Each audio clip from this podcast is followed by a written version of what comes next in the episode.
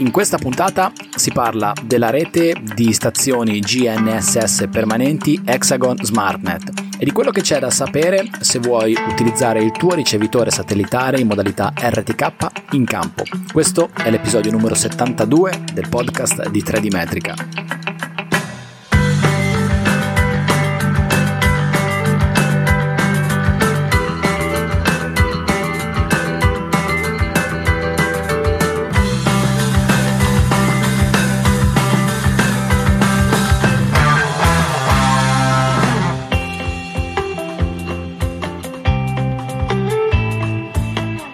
Per poter utilizzare il tuo ricevitore satellitare e poter misurare la posizione di punti che rilevi in campo con una precisione buona, una precisione topografica, adesso non voglio sbilanciarmi su qual è una precisione topografica, però diciamo con qualche centimetro di precisione, non puoi utilizzare soltanto un'antenna satellitare, ma devi utilizzarne almeno un'altra, perché la misura satellitare ti richiede che tu debba misurare il vettore base, la cosiddetta baseline.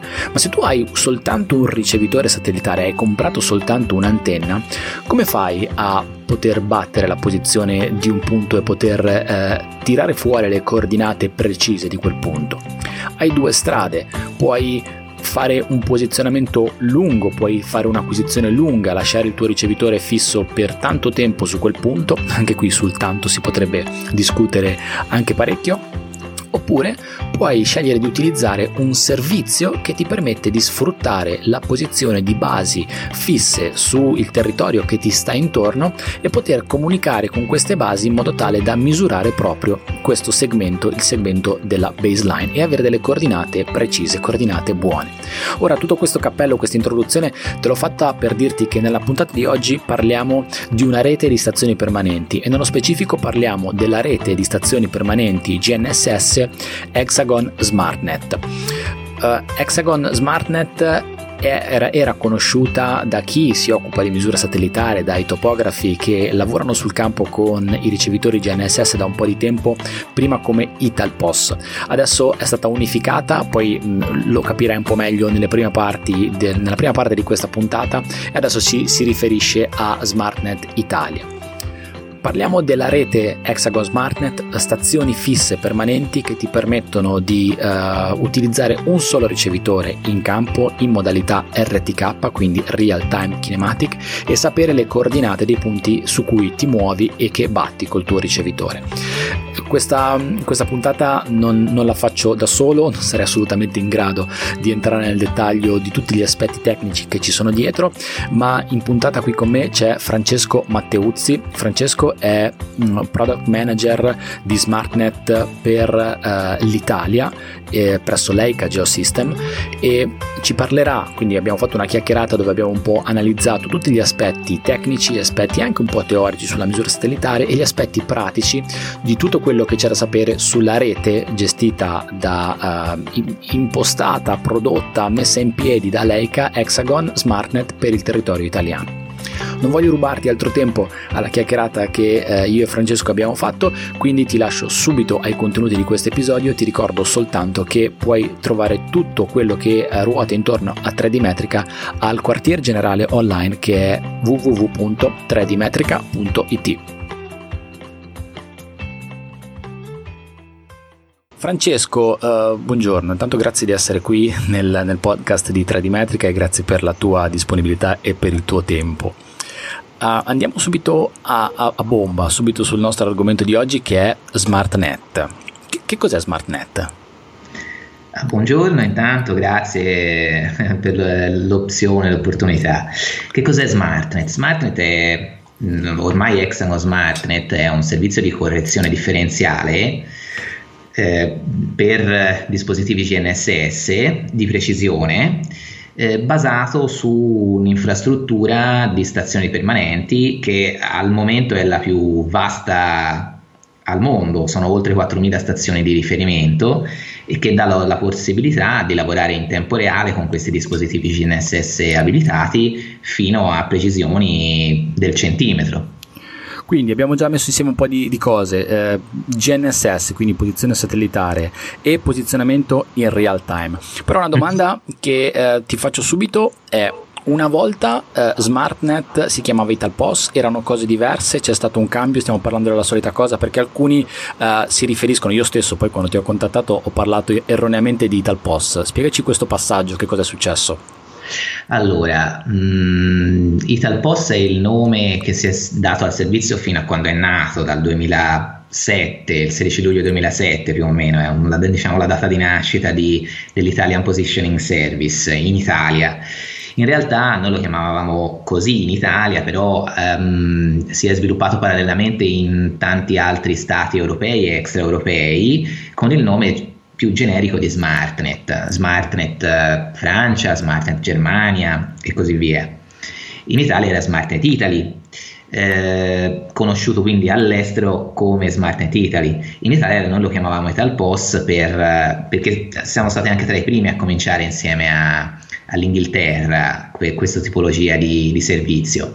Successivamente, eh, in particolare un paio di anni fa, è stata fatta una, diciamo una globalizzazione del servizio, mm, la, tutte le eh, SmartNet eh, non è che sono entrate a far parte di un'unica Hexagon SmartNet, ma eh, diciamo che c'è stata una eh, standardizzazione del livello di servizio a livello mondiale, quindi tutte le varie SmartNet rispecchiano tutti gli stessi standard e prendono un unico, eh, un unico nome, quindi esiste soltanto il servizio Hexagon SmartNet che ingloba ehm, tutte le... Ehm, tutte le country, tutte le nazioni, sostanzialmente questo.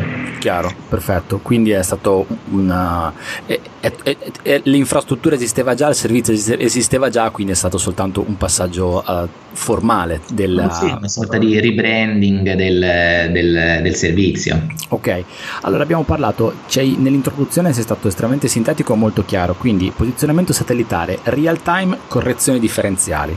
Ci puoi mhm. spiegare come funziona una SmartNet, il servizio SmartNet per, per, un operatore che è in campo, quindi da un punto di vista della, dell'operatività, ma anche un po' di, di, quello che c'è dietro, cioè come fa ad avere la posizione del suo ricevitore satellitare in campo. Beh, mh, sicuramente eh, la, mh, diciamo, l'uso principe di, di Hexagon Smart è quello del tempo reale, poi ci sono anche altri servizi come quelli del, della post elaborazione, però de, per quello che riguarda il tempo reale mh, Hexagon Smart fornisce un, uh, un'informazione che è, la cosi- che è la cosiddetta correzione differenziale e che permette ehm, al, al, dispositivo di correggere appunto la sua posizione che normalmente quando è da solo, quindi un dispositivo GNSS eh, doppia frequenza o singola frequenza che sia, quando è da solo ha sempre una precisione di qualche metro, diciamo 2-3 metri, anche 10 metri, un po' come il navigatore della nostra auto, no? che ci basta per andare dritti in, in strada, per seguire una mappa. Un po' come il nostro smartphone un po' come il nostro smartphone, esatto, per, però se dobbiamo fare un, un, un, rilievo topografico o per altre tipologie di applicazioni eh, non, non, può bastare qualche metro, ci vuole qualche centimetro, allora eh, si, eh, una delle tecniche per aumentare la precisione è appunto il differenziale in tempo reale o RTK quindi eh, come si faceva qualche, diciamo, o come si può fare anche adesso, non è, non è che la, la, tecnologia lo impedisce, però si prendevano due ricevitori, uno che faceva da base e uno che faceva da rover, la base si piazzava in campagna, inviava la correzione al rover e il rover si utilizzava per misurare. Quindi la base correggeva il rover, questo era. Hexagon Smart ti viene in aiuto in primis per, ehm, in aiuto al professionista o a diciamo, chi ha bisogno di questa applicazione, fornendo la correzione della, della base, quindi non, non, non, è necessario portarsi due basi, non è necessario acquistare, o meglio, non è necessario portare due strumenti GNSS, come si faceva qualche anno fa, obbligatoriamente, mm, non è necessario ehm, acquistare due strumenti che normalmente è comunque una spesa mm, sensibile sia che si usino strumenti singola frequenza che doppia frequenza e, mm, Inoltre, eh, rispetto a una singola base, Hexagon Smart normalmente fornisce quelle che vengono chiamate correzioni di area, quindi rispetto a una singola base si aumenta la precisione e si aumenta l'affidabilità del, del punto. È, queste sono, diciamo, così abbastanza semplicemente riassunto, ecco. Ok. Le, le basi, quindi in sostanza giusto per, per, chiosare per chi magari non è proprio ancora dentro la misura satellitare al fine di avere il, la, la, la, coordinata o, le, o, la coppia di coordinate, le coordinate di un punto sì. quando sei in campo, quello che si deve misurare è un vettore. Sì, è la distanza okay. tra appunto la base e il rover, quello che va a... è un vettore, sì, ehm, che c'è poi di solito c'era diciamo, un limite sulla distanza fra diciamo, questo, questo, questo, vettore non può essere lungo infinito, okay. Okay? è lungo qualche, qualche, chilometro, dipendentemente dalla metodologia di lavoro si poteva andare da pochi chilometri fino anche a 40, 50, 60 chilometri, teoria anche 1000 chilometri, ma insomma sono applicazioni un po' metodologie di lavoro un po' più particolari. E, ehm, come mai c'era questa limitazione sulla, sulla cioè c'è ancora diciamo, nella RTK questa limitazione sulla distanza? Perché la correzione è eh, basata su un, un assunto, diciamo, su una, no, su una verità, ehm, cioè che prendo, facciamo l'esempio semplice della, della base e del rover, se il, la base stima secondo per secondo la propria posizione e eh, il rover fa lo stesso, stima mm-hmm. la posizione secondo per secondo. Se io immagino di fissare la coordinata della base e quindi di dare la coordinata vera alla base, okay. la base secondo per secondo avrà sia la coordinata vera, perché gliel'ho detta io, sia la sua, il suo errore, no? perché ho questa posizione stimata secondo per secondo che avrà qualche metro di precisione, io posso eh, diciamo banalmente fare la differenza, ok, non si fa così, però diciamo eh, avere l- l'errore che ho fra la posizione vera e la base. Okay. Questo, questo, errore posso sempre banalizzando spedirlo al mio rover in qualche modo via telefono, via radio e il rover può correggere il suo errore con l'errore della base e quindi ridurre il suo, eh, o meglio aumentare la sua precisione da qualche metro a qualche centimetro. Come mai non arrivo a zero? Perché ci sono anche altri errori ovviamente. E come mai viene fuori questo limite della, della, distanza? Perché eh, proprio perché io as- mando ba- al rover l'errore che in realtà stimo sulla base. Quindi eh, non è che il rover e la base sono nello stesso posto normalmente e siccome la maggior parte del, delle sorgenti dell'errore sono dovute all'attraversamento che il segnale GNSS fa dal satellite a terra, quindi attraverso l'atmosfera sostanzialmente, uh-huh. e eh, le condizioni atmosferiche non sono sempre uguali in ogni punto del, de, del globo, quindi eh, il segnale GNSS farà un percorso arrivando alla base, farà un percorso diven- diverso arrivando al rover perché è in un altro posto. Siccome le, eh, io vado a assumere che l'errore sia lo stesso, e qui, l'errore è lo stesso solo quando base e rover sono molto vicini, perché l'attraversamento del segnale è lo stesso fisicamente quando sono attaccati. Okay? Okay. Quindi via mi allontano, questa assunzione non è più vera diventerà sempre più falsa fin tanto che le condizioni atmosferiche varieranno a tal punto che io non posso più arrivare a correggere, arrivare a qualche centimetro nel, sul mio strumento rover, ma ci arrivo, ma non ci arrivo più. Ok, è, è, un po' come se io avessi un triangolo dove il vertice è il punto di emissione dell'informazione e i due punti della base sono i due vertici della base sono la base e il rover diciamo più questo triangolo tende a essere un segmento, cioè quindi la base di, proprio di questo triangolo è, tende a, a, diciamo, a annullarsi, a essere trascurabile rispetto alle altre dimensioni e più ho affidabilità nella misura. Quando incomincio a allungare la base, cioè mi, mi allontano rover e eh, allontano rover dalla base, ho il triangolo che effettivamente prende la forma del triangolo e quindi ho delle informazioni, cioè il, il, il, segnale attraversa degli strati atmosferici che sono, cominciano a essere più diversi e quindi le correzioni, le, gli errori sono diversi. Esatto, sì, si può anche vedere così. E, ehm, come sono distribuite? Uh, no, prima un'altra domanda. Um, io vado in campo, ho il mio ricevitore satellitare, il mio unico ricevitore satellitare. Eh, come comunica uh, con le basi della rete SmartNet? Eh, può comunicare principalmente via internet. Ok.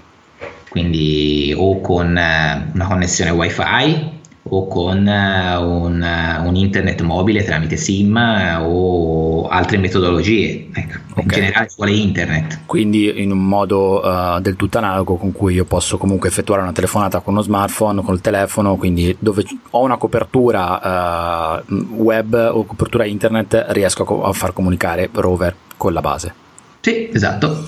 E come sono distribuite ehm, le basi sul territorio nazionale? Ora abbiamo parlato di distanza, di limite di distanza, che comunque è una cosa a cui bisogna sempre dare un occhio. Eh, immagino mm-hmm. quindi che le basi siano distribuite in maniera più o meno uniforme, in modo tale da creare una rete, in modo tale che più o meno a seconda di dove sono mi trovo a una distanza paragonabile o comunque buona dalla base più vicina.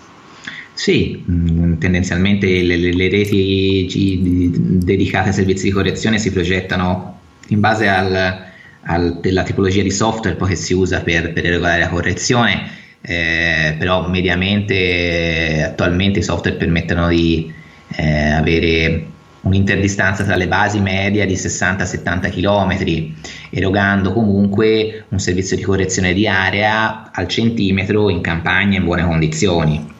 Ok. Eh, ci puoi spiegare un po' meglio che cosa vuol dire il, il, servizio di correzione di area? Quindi io ho delle basi fisse, ho il mio rover e in che cosa consiste la correzione di? Vabbè, la, diciamo, la, la, correzione di singola stazione è semplicemente quella, l'altra stazione più vicina che arriva e quello è, è, è come se io avessi diciamo, un base rover. Ok. Ok, un, un, la correzione nearest. Invece la correzione di area ce ne sono varie metodologie, varie filosofie, eh, c'è la tecnologia MAC o MAX, la tecnologia IMAX, VRS, FKP, ce ne sono tante, tutte però hanno una cosa comune che è quella di eh, cercare di mitigare eh, gli effetti di cui si parlava prima, eh, che sono fonte di errore, cioè l'attraversamento della, della ionosfera. Cioè, via via che io allontano il mio rover da una base singola, ho questo diciamo, decremento della precisione dovuto a, all'aumentare della distanza. Quello che vogliono fare le correzioni di aria è cercare di ridurre questo effetto, di mitigarlo, di rendere uniforme la precisione all'interno dell'area coperta appunto dalla correzione di aria. Quindi se io riesco a piazzare diciamo, come Hexagon Smart riusciamo a piazzare le basi in modo uniforme sul territorio, possiamo erogare una correzione tale per cui l'utente non ha necessità di preoccuparsi o di mh, dover pensare dove è la sua base più vicina quando lavora in tempo reale, ma semplicemente esce e, e lavora in tempo reale, in correzione di area, senza, dire, senza pen, dover pensare a oggi vado a lavorare più vicino alla base piuttosto che vado a lavorare più lontano. Ok, quindi questo è è un vantaggio per l'utente che deve, tra virgolette, non preoccuparsi di una cosa invece a cui dovrebbe fare attenzione in caso di mh, correzione su stazione singola.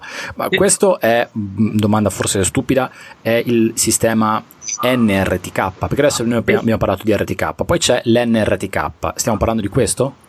Sì, NRTK sta per eh, net, N sta per network RTK, quindi RTK di rete o più comunemente detto anche correzione di area appunto. Ok, quindi quando parliamo di NRTK, quindi RTK di rete o correzione di area, stiamo parlando della solita cosa.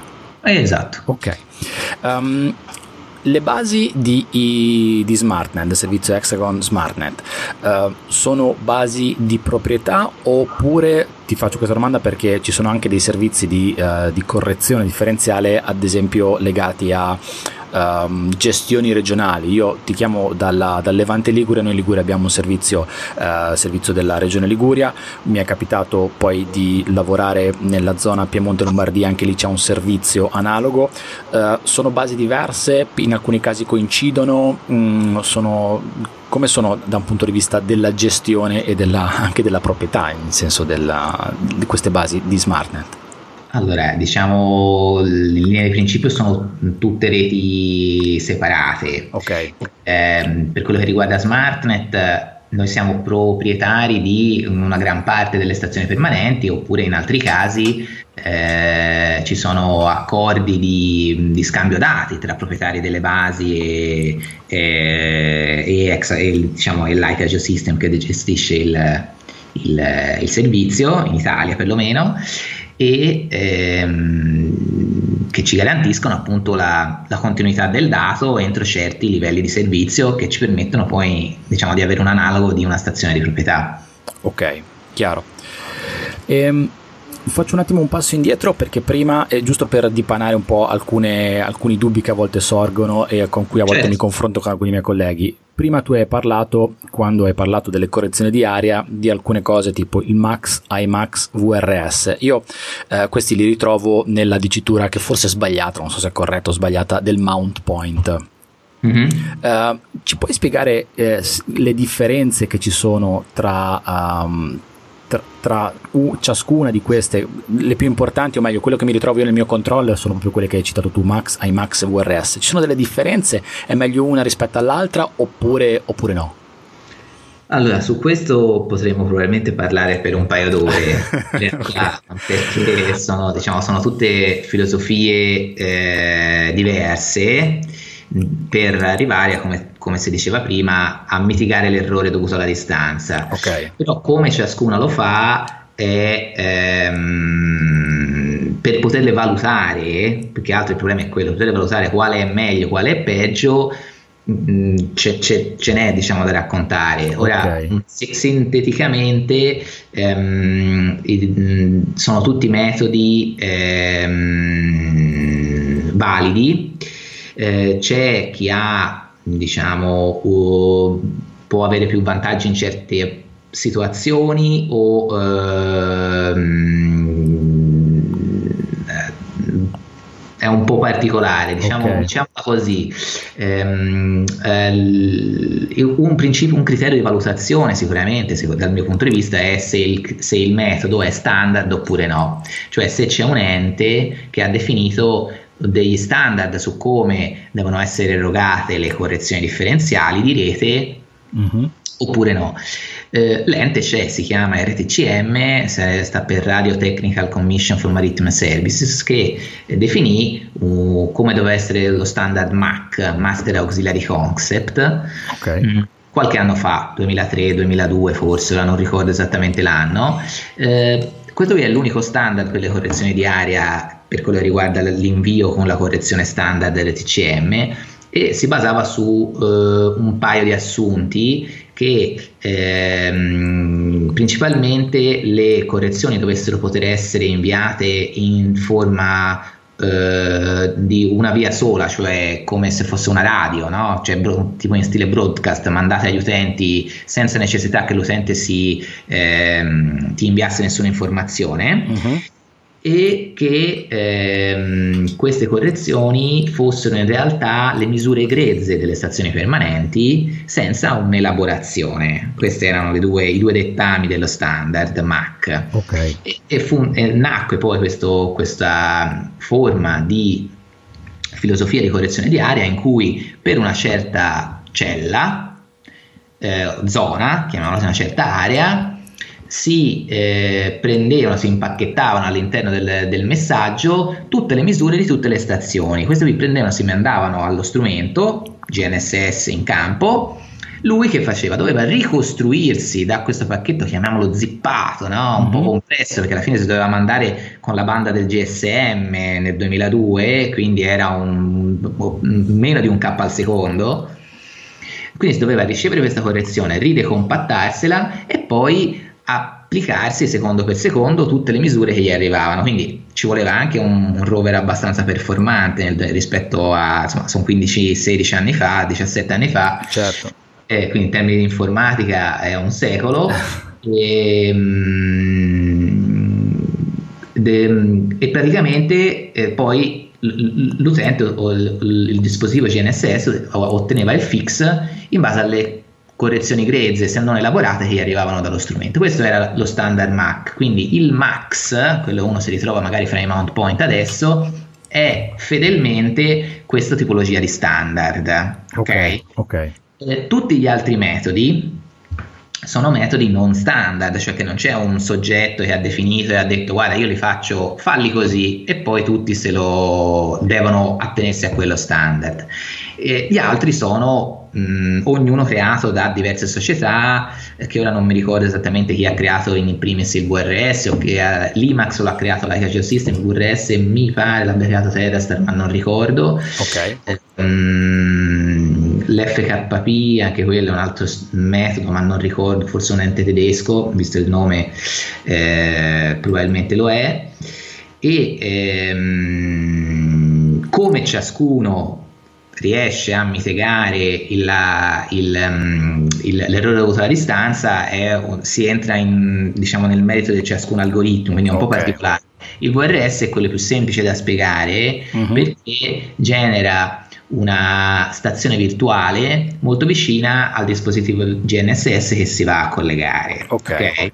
Quindi creando una stazione permanente non, non fisica eh, ma virtuale comunque è molto vicina all'utente, l'utente non vede la lunghezza della, diciamo, del vettore e quindi ha sempre una buona una precisione abbastanza eh, piccola, una precisione anzi abbastanza spinta, ok? Come si ottiene con il Max o con gli altri metodi eh, invece che forniscano la, la, la correzione di area però sempre da riferimenti fisici, quindi io vedrò sempre la linea di base da una stazione fisica. Questo dà anche il vantaggio che i metodi come Max, Imax o VRS, eh, Max, Imax o FKP, scusa, sono tutti metodi tracciabili, cioè io posso rifare la misura e eh, troverò, posso andare anche a ricercarlo il punto fisico della linea di base da dove ho fatto la misura. Nel, nel caso del VRS questo non è fattibile. Ok, quindi eh, a me è capitato la prima volta che ancora non sapevo bene questa differenza che eh, avevo scelto il,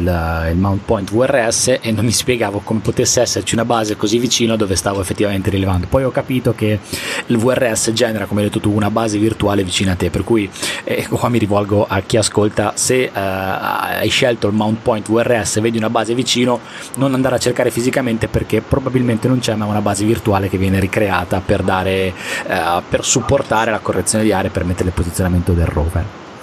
Um, parlando di ricevitori, ci sono delle limitazioni. Eh, in apertura hai parlato L1 e L2, adesso eh, hai detto anche una cosa che è molto vera, 15 mm, anni sono passati rispetto a un riferimento temporale che hai dato, eh, in, in, questo momento le evoluzioni tecnologiche comunque sono, sono, stanno andando avanti, eh, un decennio è tanto in termini di tecnologia, i ricevitori satellitari sono cambiati, una volta erano sensibilmente diversi, se ho un vecchio ricevitore lo posso utilizzare appoggiandomi a SmartNet oppure no? Ci sono dei limiti in questo senso nella strumentazione di dotazione di un topografo?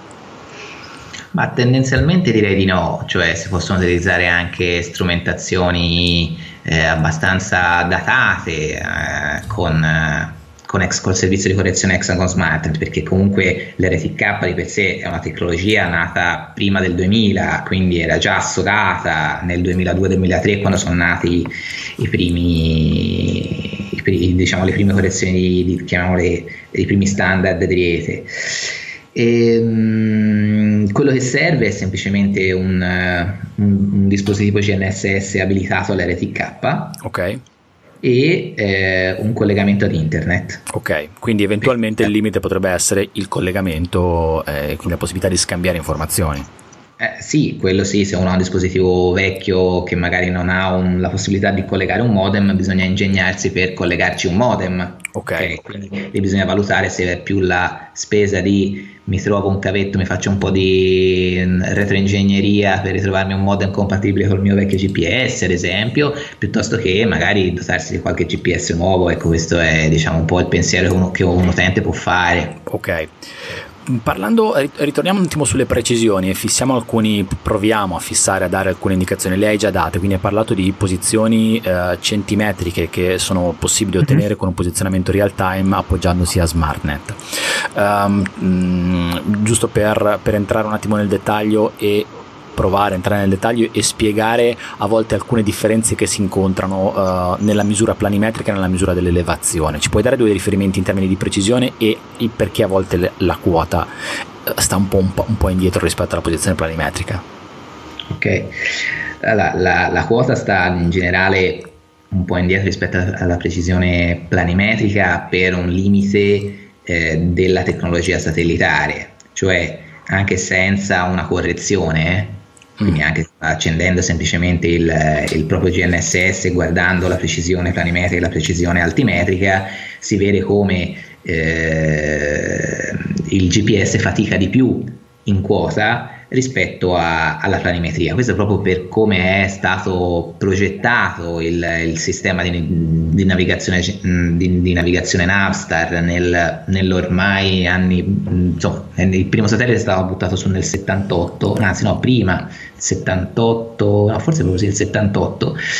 E, um, quindi è, è, un problema intrinseco della tecnologia di partenza, ecco come mai la, l'altimetria va un pochino peggio della planimetria. Ok. E per quello che riguarda le precisioni, sì, si parla di precisioni, dipendono un po' dalla, dalla metodologia di lavoro sostanzialmente. Quindi se io lavoro in RTK con ricevitore, eh, con un, GNS, un, dispositivo GNSS multifrequenza. Eh. Togliamo, il, togliamo il, ormai il, il, cappello del doppia frequenza, tanto possiamo parlare di multifrequenza. Okay. Mm, si può arrivare a, in tempo reale a precisioni centimetriche con ricevitori monofrequenza, il limite della distanza si riduce a qualche chilometro, si riesce comunque a, con baseline corte a ottenere magari qualche, a volte precisioni centimetriche, più delle, più delle volte però si, si, ottengono precisioni, si dicono submetriche, cioè di, dai 30, 40, 50, 60, 70 centimetri. Okay. Questo per lavorare in tempo reale. Per lavorare invece in post elaborazione, quindi una metodologia di lavoro diversa, cambiano i tempi di stazionamento, quindi non, non lavorando più in tempo reale, devo lasciare lo strumento eh, in attesa a registrare sul punto per da qualche secondo, diciamo una ventina di secondi, fino anche a giorni, ok? Ci sono vari metodi e ehm, in questo caso le precisioni possono anche migliorare sensibilmente, cioè si può arrivare a eh, anche a qualche millimetro, 5-6 millimetri, ehm, con stazionamenti abbastanza lunghi. Ok, chiarissimo. Uh, Stiamo un attimo ancora un attimo sulla parte un po' più tra virgolette tecnologica o del, di quello che c'è dietro la misura satellitare e, e poi dopo uh, entriamo un attimo nel dettaglio invece di, di, quali sono i servizi di SmartNet e, e eventuali piani e, e, opzioni per, chi, per l'utente sul campo. Uh, le costellazioni, uh, che costellazioni sono tracciate da, dalle, dalle basi di SmartNet?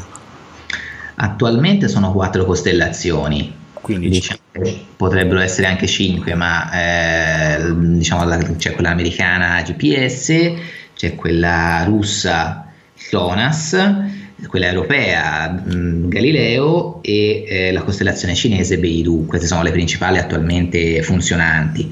Eh, saremo anche in grado di tracciare il, um, il QZSS, che è una costellazione giapponese, ma principalmente locale, quindi dalla, alle nostre longitudini non tracciamo satelliti di quella costellazione, ecco. quindi sono quattro attualmente. Ok, e allora con te vorrei eh, sfatare un altro mito che eh, a volte crea un po' di mito, no? una cosa che crea un po' di, mm, di confusione.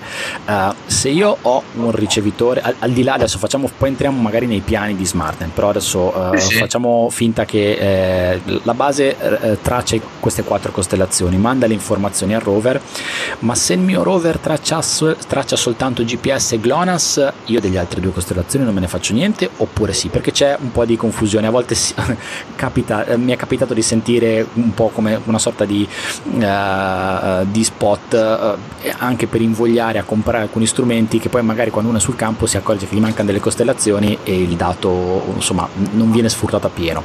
Se il rover non mi traccia le solite costellazioni della base, che cosa succede? Beh, eh, non, non, succede niente di male. No, ecco. certo. Prima, prima, di tutto, quello, quello, che succede è che normalmente in, quando si lavora in RTK ehm, l'algoritmo, quindi quando si lavora in tempo reale, eh, cosa fa? Va a prendere i satelliti comuni tra la correzione che arriva, quindi tutte le informazioni che ci stanno nella correzione o nella propria base se uno ce l'ha piazzata in campo o, e quelli che uno traccia sul rover. Quindi semplicemente se sul rover c'è GPS GLONASS e la base è GPS GLONASS Galileo Beidou, il, Galileo, il Galileo e il Beidou verranno semplicemente ignorati da, dallo strumento rover, quindi userò due costellazioni. Ok, questo in termini uh, operativi di, di precisione ha delle incidenze? Beh, allora, mh, mm, dipende un po' dalle condizioni di, in cui si va a lavorare, cioè eh, se io vado a lavorare in campo aperto, eh, non è che fra due costellazioni o quattro costellazioni passo dal centimetro ai 5 mm, no, cioè io avrò sempre la stessa precisione centimetrica dell'RTK, anche se vedo 27 satelliti piuttosto che 15, che possa essere la differenza tra le, due costell- le, le quattro costellazioni o le ehm, due costellazioni. Quello che cambia è quando si va a lavorare in zone un po' più, chiamiamole difficoltose, no? che so, se mio, mi vado in zone boscose, se vado a lavorare in zone in valli strette oppure canyon urbani in cui magari la geometria satellitare con un singola o con un doppia costellazione mi si va a ridurre in modo tale che per raggiungere la precisione magari mi ci vuole un'ora eh, piuttosto che eh, con quattro costellazioni riesco a cavarmela come si può fare magari con doppia in condizioni più agevoli.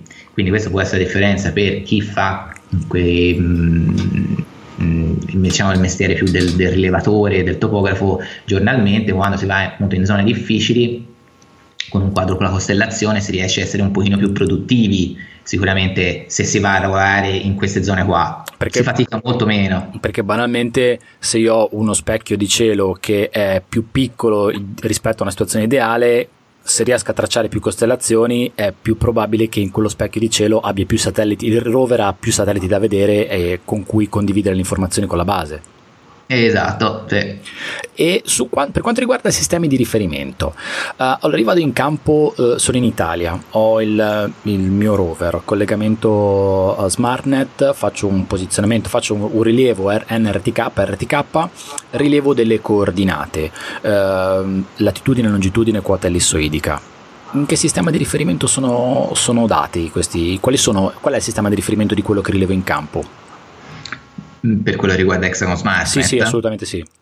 Eh, allora, attualmente noi eroghiamo correzione in ETRF 2000, okay. quindi il sistema, quello che la legge dice, c'è un decreto ministeriale, dice insomma si deve fare, i, i, si devono presentare un po' di lavori in, in ETRF 2000, all'epoca 2008.0. Ok chiamata anche, eh, o meglio, un, sistema di riferimento materializzato, quindi è un, la materializzazione eh, del, del, sistema di riferimento italiano che è la rete dinamica nazionale RDN, c'è un sito anche ufficiale dell'IGM eh, che fa vedere quali sono le stazioni permanenti che, fa, che compongono questa rete okay. e quello è il sistema di riferimento italiano attualmente, quindi noi ci siamo adattati a questo, a questo sistema di riferimento. Ok, poi eh, lasciamo un attimo in sospeso il fatto che siamo in Italia perché poi dopo vorrei chiederti alcune cose per quanto riguarda il posizionamento all'estero, però giusto per chiosare questa parte, se io eh, quando vado a vedere i dati dei punti che ho battuto col mio rover, io ho delle eh, latitudini e longitudini, quota ellissoidica in ETRF 2000 e RDN 2008. Mm-hmm. Ok. Uh, direi che la parte uh, secondo me operativa e tecnologica di quello che c'è dietro la misura satellitare e la correzione di rete e come funziona SmartNet un po' l'abbiamo, uh, la, la, l'abbiamo esplorata e abbiamo dato secondo me hai dato un sacco di informazioni utili. Eh, caliamoci un attimo invece su sul proprio il servizio SmartNet e, e come è articolato. Adesso io sono mh, mm, in questo momento sono, ho davanti la pagina uh, di Hexagon, um, hexagonsmartnet.com, poi lascio comunque il link diretto uh, nelle note dell'episodio e uh, nella parte servizi ci sono una serie, vedo che ci sono una serie di, di possibilità. Uh, riesci a farci un quadro generale di quelle che sono le opzioni a cui un utente si può rivolgere e che può guardare, che può scegliere per la sua parte operativa di campo quando vuole aderire o se vuole guardare il servizio SmartNet per la sua professione? Ok, allora per quello che riguarda l'Italia abbiamo diciamo, due macro blocchi di, di, di, servizio che sono quello che chiamiamo l'NRTK, quindi Network RTK Unlimited, okay. che era il vecchio servizio che chiamavamo Italpost sostanzialmente, che include la correzione in tempo reale sia della stazione più vicina che di area eh, in, tutta, in, tutto, in, tutta, la nazione, quindi in tutta Italia. Ok. Illimitato, illimitato nel senso di che non c'è una limitazione di quanto uno può stare a lavorare, il, il, la voce unlimited dopo NRTK significa quello, cioè che io non, non, non, non mi collego 5 ore piuttosto che 10 ore, c'è una limitazione all'anno, io posso collegare quanto mi pare, eh, flat, diciamo si può, si può anche dire così. Ok. Ehm, e qui dà accesso sia a correzione in tempo reale di, di stazione più vicina che, stazioni, che correzione di area con le varie metodologie e filosofie che si diceva MAX, IMAX, VRS, FKP in doppia costellazione GPS più GLONASS. Ok.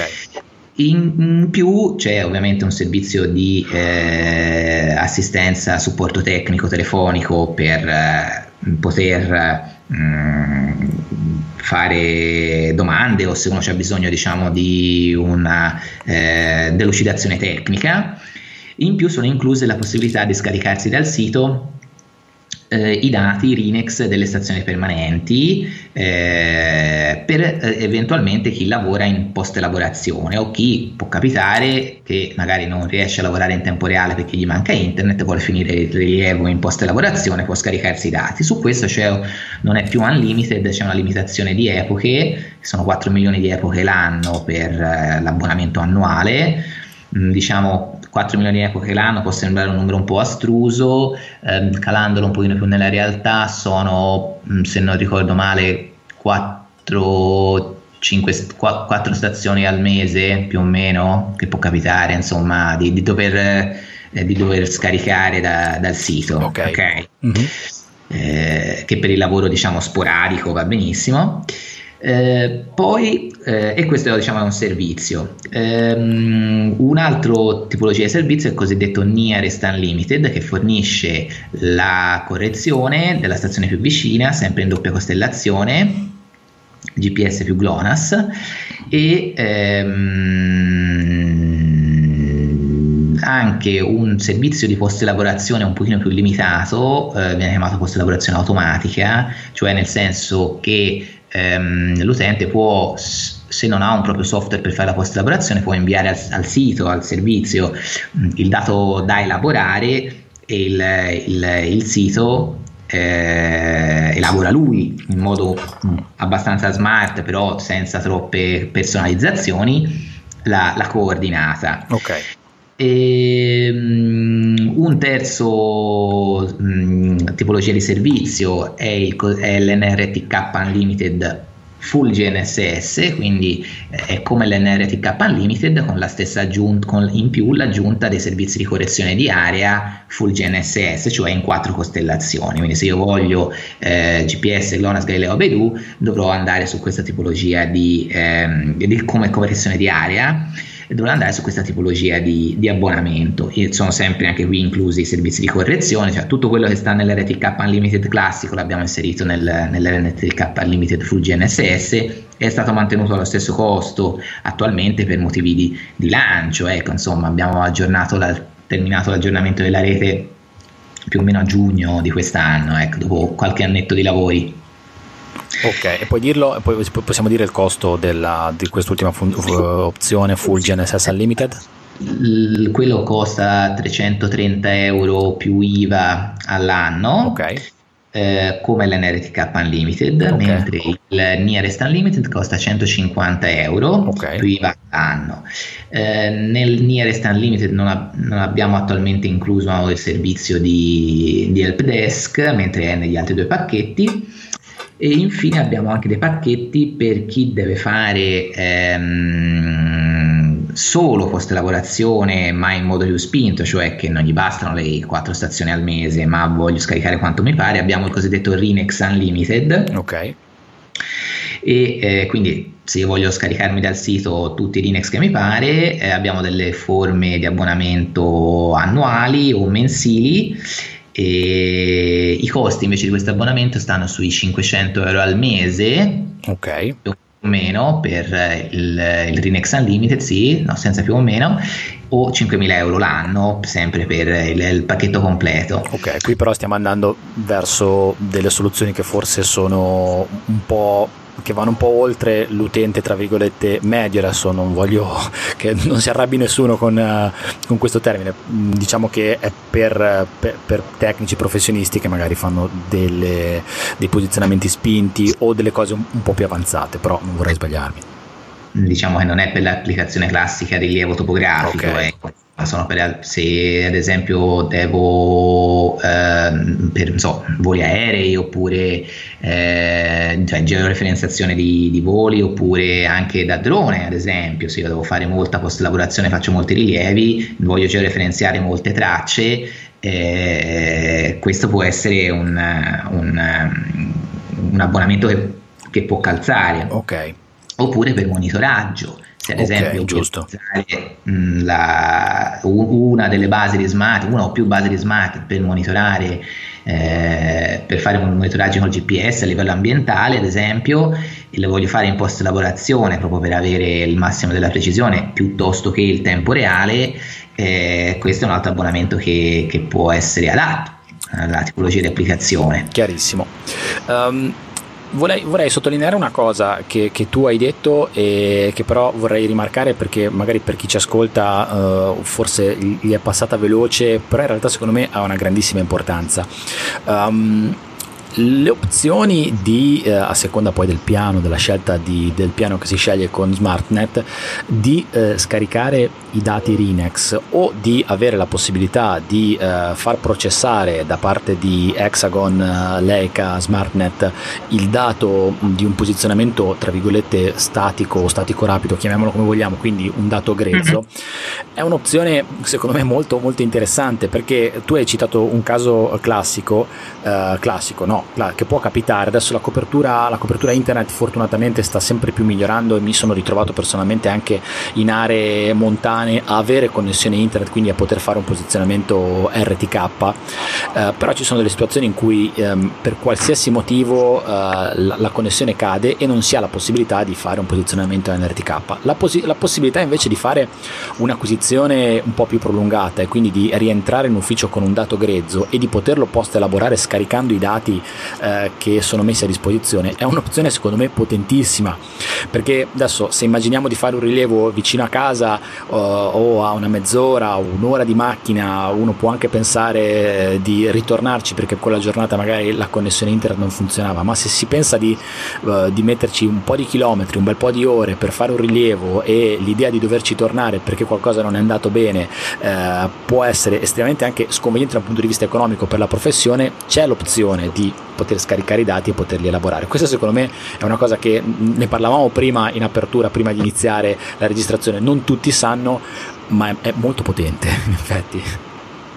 Beh sì, è una, un'opzione che si mette a disposizione del, dell'utente negli abbonamenti, quindi perché non sfruttarla? Ecco, eh, sicuramente eh, può far comodo evitare di dover ritornare il giorno successivo, anche perché se ad esempio l'internet non c'è oggi, probabilmente non ci sarà neanche domani, molto probabilmente, no? Quindi certo. o vado su te- metodologie diverse, cioè mi monto una base, mi metto, uso la stazione totale, cambio SIM nel caso che uno magari avesse un altro operatore, no? magari un operatore prende un operatore no, però la cosa che si può fare tutti, si può fare immediatamente è registrare i dati grezzi e eh, farli, fare una post elaborazione successiva Mm, è anche abbastanza semplice una volta che si è imparato, non è che ci vuole, ehm, mo, mm, basta seguire un piccolo corso, insomma, chi normalmente compra il software poi deve imparare un po' a usarlo, il software che si usa per la post elaborazione. Eh, se invece si opta per spedire il proprio dato a, al servizio di Hexagon SmartNet non c'è neanche bisogno di, quel, di, quella tipologia di formazione, ecco, insomma, basta mandare il dato, basta registrare i dati in campagna, cosa cambia?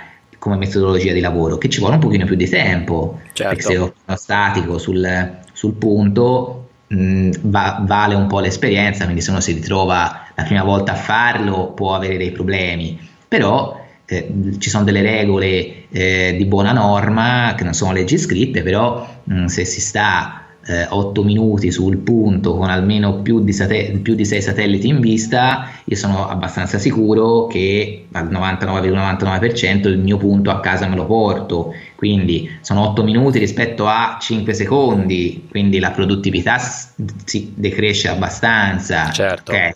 Però poi con l'esperienza magari si riesce a capire anche che se io ho più di 6 satelliti posso starci, ne so, 4 minuti, 2 minuti, quindi alla fine mh, è più insomma, mh, è abbastanza comoda come dicevi prima ecco, come, come opzione non è, non è, assolutamente da sottovalutare quando dici il punto lo porto a casa ti riferisci il punto lo porto a casa con le precisioni paragonabili a quelle che avrei se tutto funzionasse con connessione internet sì. e NRTK classico eh, di rete correzione sì, di rete sì, diciamo una precisione centimetrica Ok.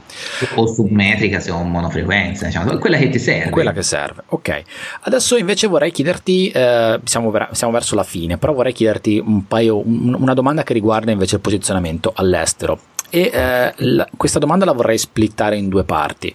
Eh, quindi io ti chiedo, se io devo fare un lavoro all'estero ma sono ancora vicino al confine italiano, mi viene in mente la Costa Azzurra, mi viene in mente ad esempio, uh, oddio forse la Corsica, oddio mettiamoci anche dentro la Corsica, comunque sono uh, Austria, comunque vicino al confine italiano, che cosa succede, come mi posso comportare, invece come mi posso comportare invece se devo andare a fare un rilievo lontano dai confini italiani, però in una zona che è ancora coperta dalle basi della rete SmartNet.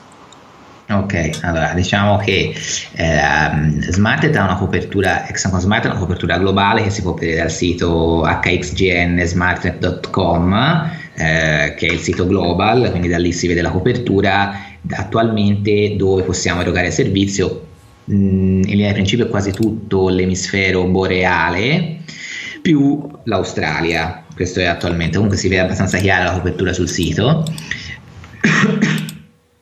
che è comunque in aggiornamento abbastanza frequente.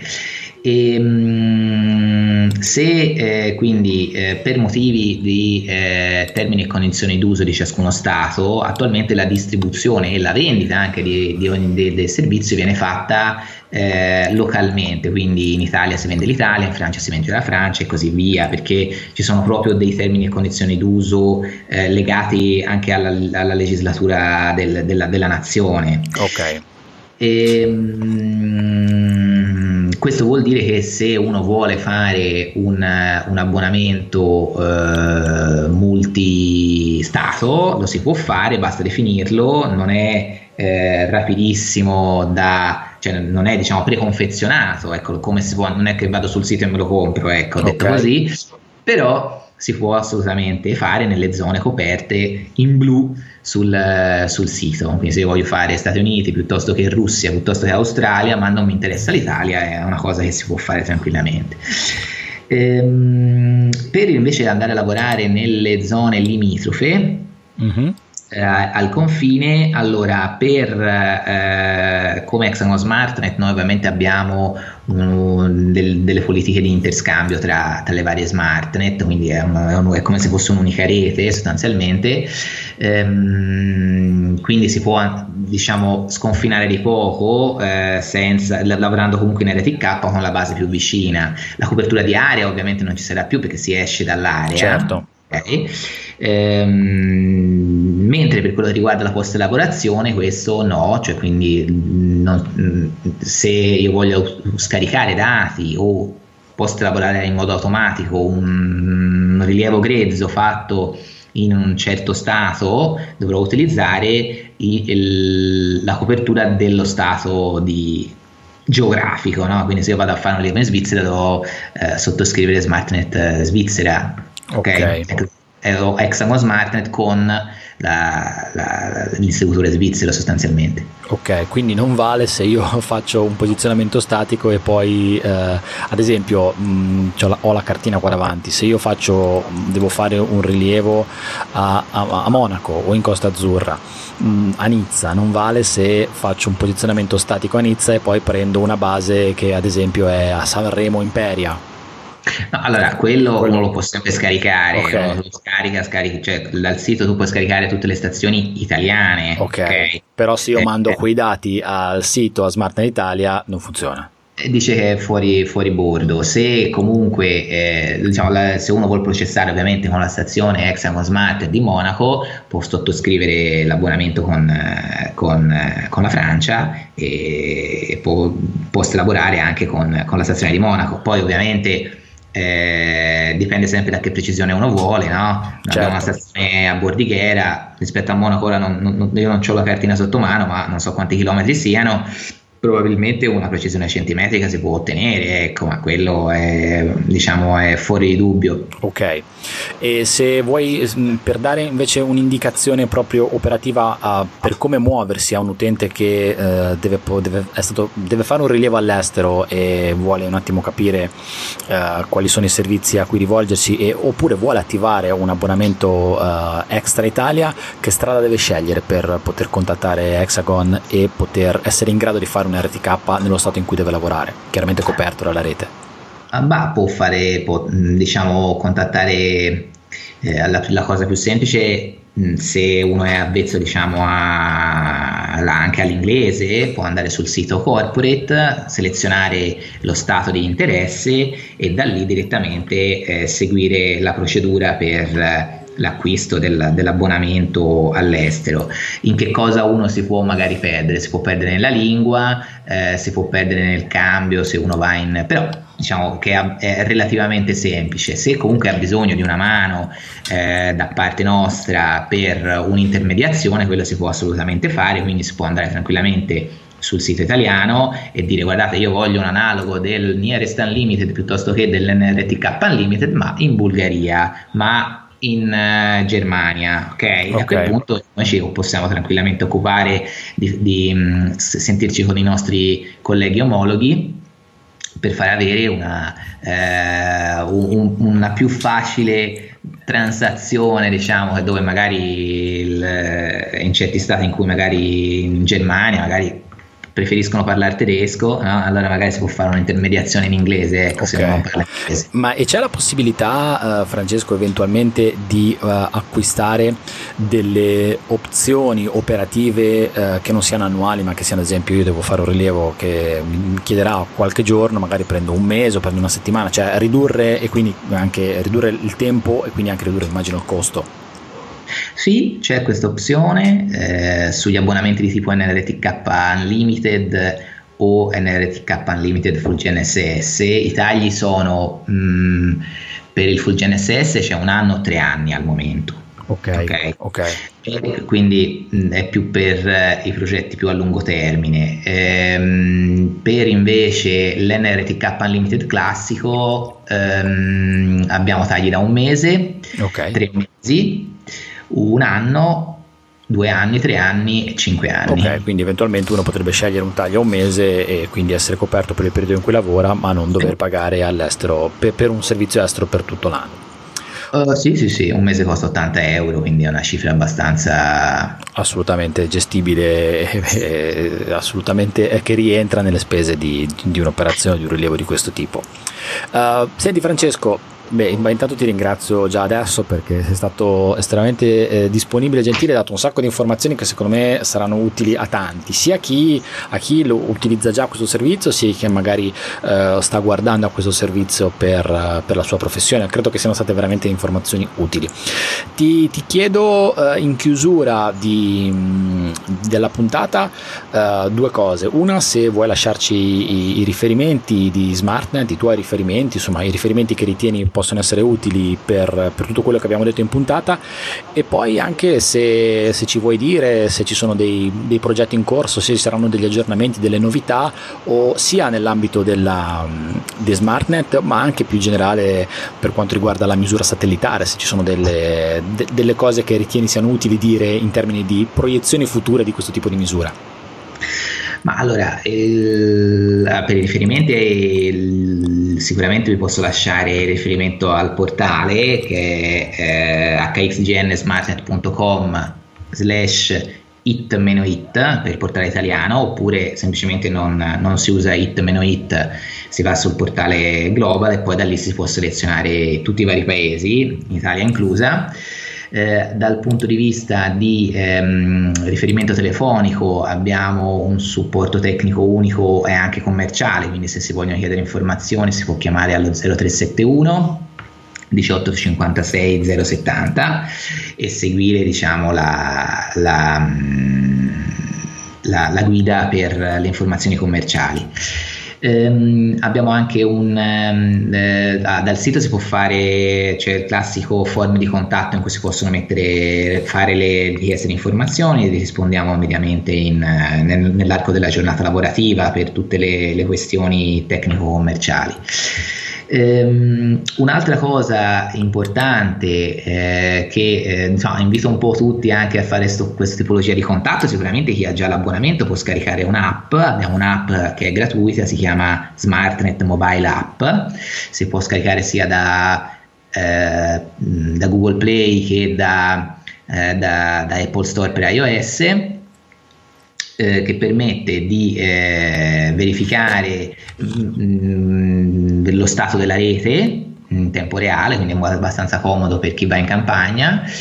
Eh, tiene anche la memoria di quali sono i parametri di connessione, mount point, gli IP, gli indirizzi da configurare nei propri strumenti.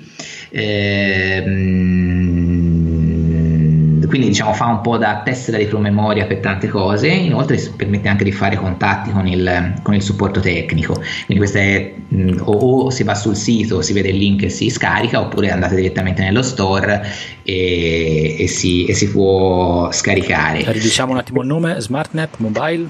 SmartNet Mobile App. Ok e per utilizzarli ovviamente servono delle credenziali valide, quindi un abbonamento valido di qualunque tipo di, di Hexagon Smart. Poi per scaricarlo ovviamente si può scaricare comunque. Ok. Ehm, mi sono perso, c'è un'altra domanda. Eh no, era su eventuali progetti eh, ah, sì. su, su, SmartNet o comunque considerazioni sulla misura satellitare su, su, e sui suoi sviluppi futuri.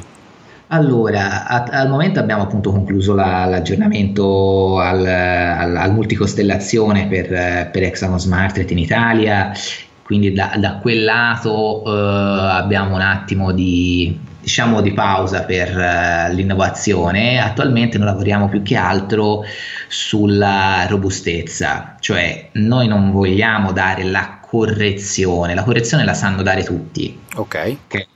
Il, noi vogliamo dare un servizio che ha il massimo dell'affidabilità. Attualmente abbiamo il 99.95% di affidabilità, quindi abbiamo degli stop veramente eh, bassissimi a livello dell'anno di, eh, di non erogazione della correzione di area.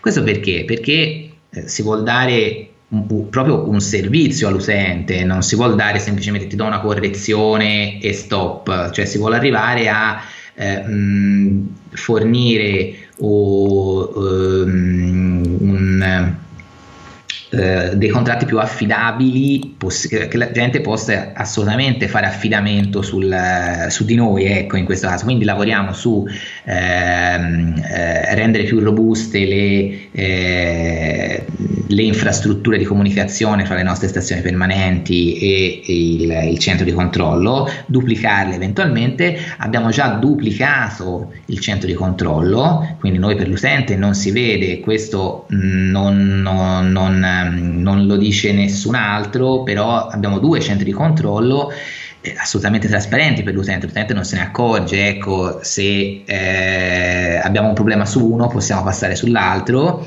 questa è una cosa assolutamente unica a livello di, di questa tipologia di, di servizio, okay. ecco, anche per altri, mm, per altri mm, eh, o per una rete regionale, ad esempio, che citavi prima in Liguria o, eh, o, in, o in Piemonte, ecco. Ok, ok.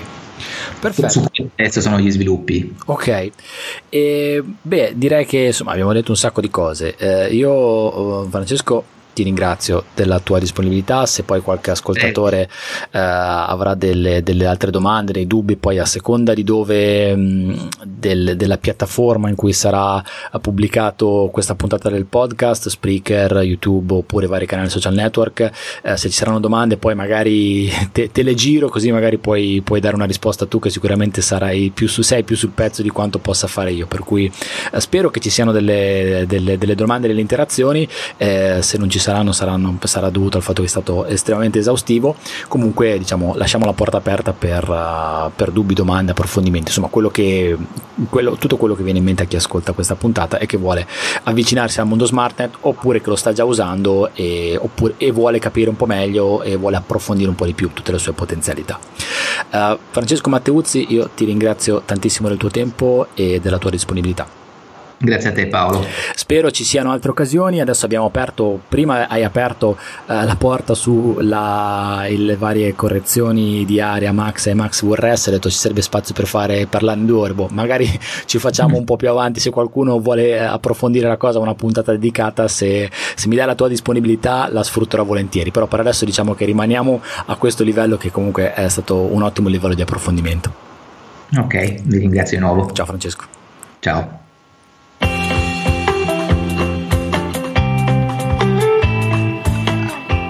Spero che tu possa aver ricevuto delle informazioni utili dalla chiacchierata fatta con Francesco, in realtà da tutto quello che Francesco ci ha detto sul servizio SmartNet, sia che tu sia già un utente SmartNet oppure sia che tu eh, voglia eh, avvicinarti a questo, a questo tipo di servizio per la tua professione in campo, sia che magari hai già un ricevitore satellitare oppure magari vuoi guardare a un ricevitore satellitare da integrare nel tuo, nel tuo bagaglio di strumenti che ti puoi portare al campo e quindi mettere come opzione anche la sottoscrizione di un abbonamento di questo tipo.